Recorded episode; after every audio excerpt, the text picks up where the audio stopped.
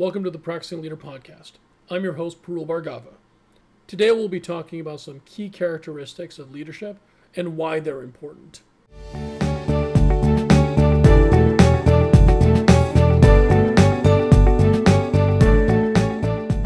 Regardless of your role, whether you're a leader, a manager, a coach, an individual contributor, leadership plays a great part in how you deliver your capabilities. One way or another, you're going to need to have leadership qualities. Some key characteristics that help across all of these roles are examples are humility, generosity, consistency, and openness. And these are things that are all together make it possible for people to want to follow you.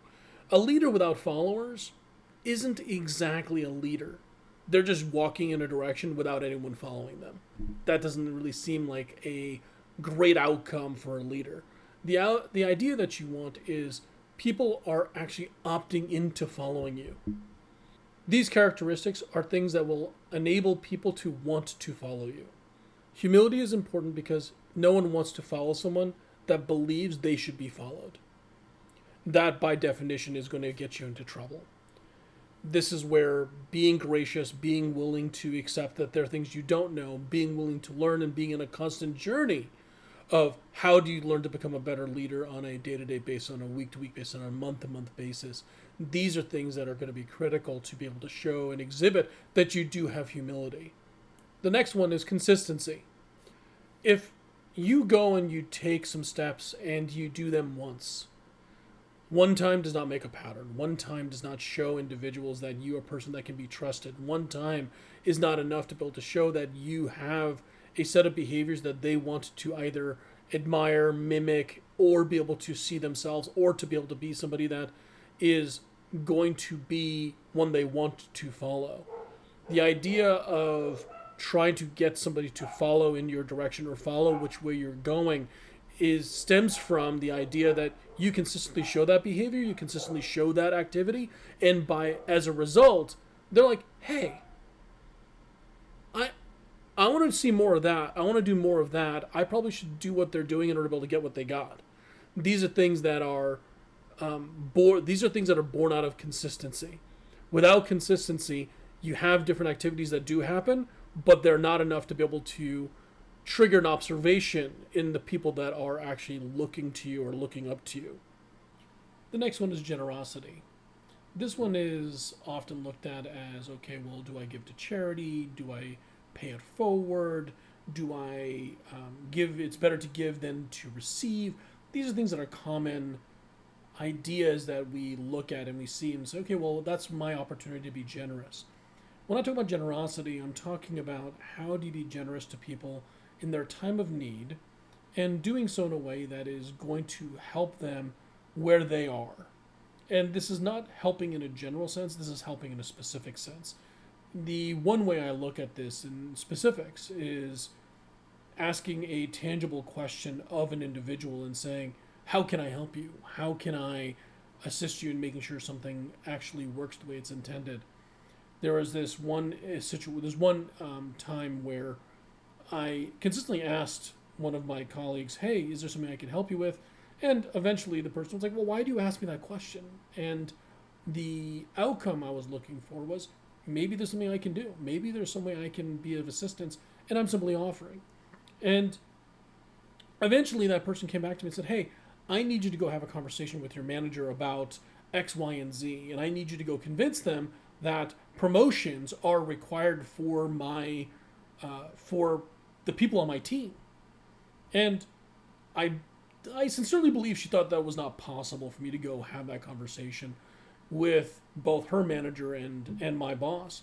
And I went and said, "Okay, great. I'll go have that conversation. Let me go let me go do that." So, walked off and went and had a conversation, had a conversation about career uh, trajectories, talked about what people were delivering, how were they delivering, what was the holdup, why we, we why we couldn't uh, figure out a way to be able to provide an opportunity for people to be promoted. And at the end of that conversation, about an hour later, I went back and said, okay, well, it's not a done deal, but the gates have been unlocked. Now it's up to you to be able to define how you're going to be able to make the case for why a promotion is required. And she sat there and she's like, You convince them that this is something that's okay? And my simplified response was, Yes, this is where I reasoned it out with them and talked them through it. And we came to a, a conclusion that if a business case was there and the person was ready, that yes, a promotion would make sense. And she was flabbergasted. And after that happened, she then came back to me with other problems and other things that she ran into or other things she was looking for advice on. And it was that asking of that question and being generous with my time and offering a way to help her that opened up an opportunity for us to be able to have continued conversations over time. That's really what you're looking for is to help build that relationship over time and make it so that way it is possible for you to be able to be a service to others. Similar to humility, openness is another one. Knowing how to be open and available to others and being available to answer questions and to also be open to the idea that you might be wrong. These are things that are not often um, common to individuals. These are things that people are very strained and often push back against. How could I be wrong? How is that even possible? And they will spend a lot of their time trying to prove why they're correct rather than trying to try to get to the right solution. And this phrase that I use is do you want to be right or do right? And that's where I think a lot of play a lot of people run into a problem is that they often forget that doing right is more important than being right.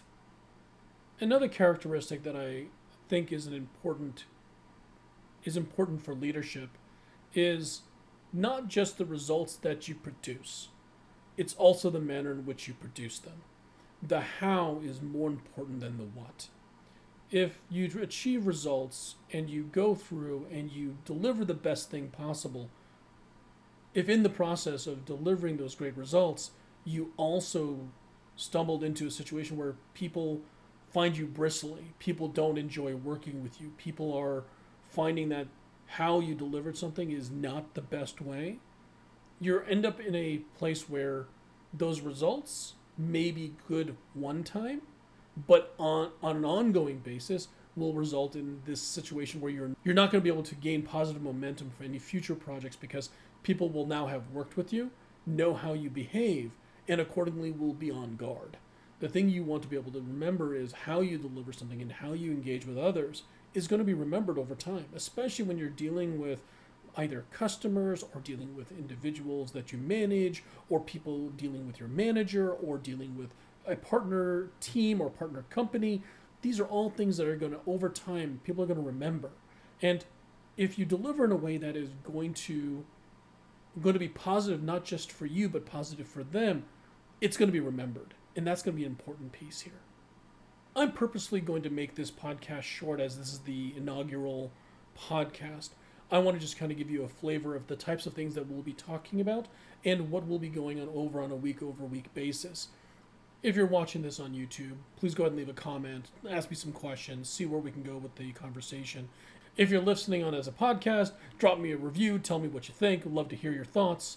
Appreciate you. Thank you so much for taking the time to listen and look forward to having this conversation move forward in the next coming weeks and months.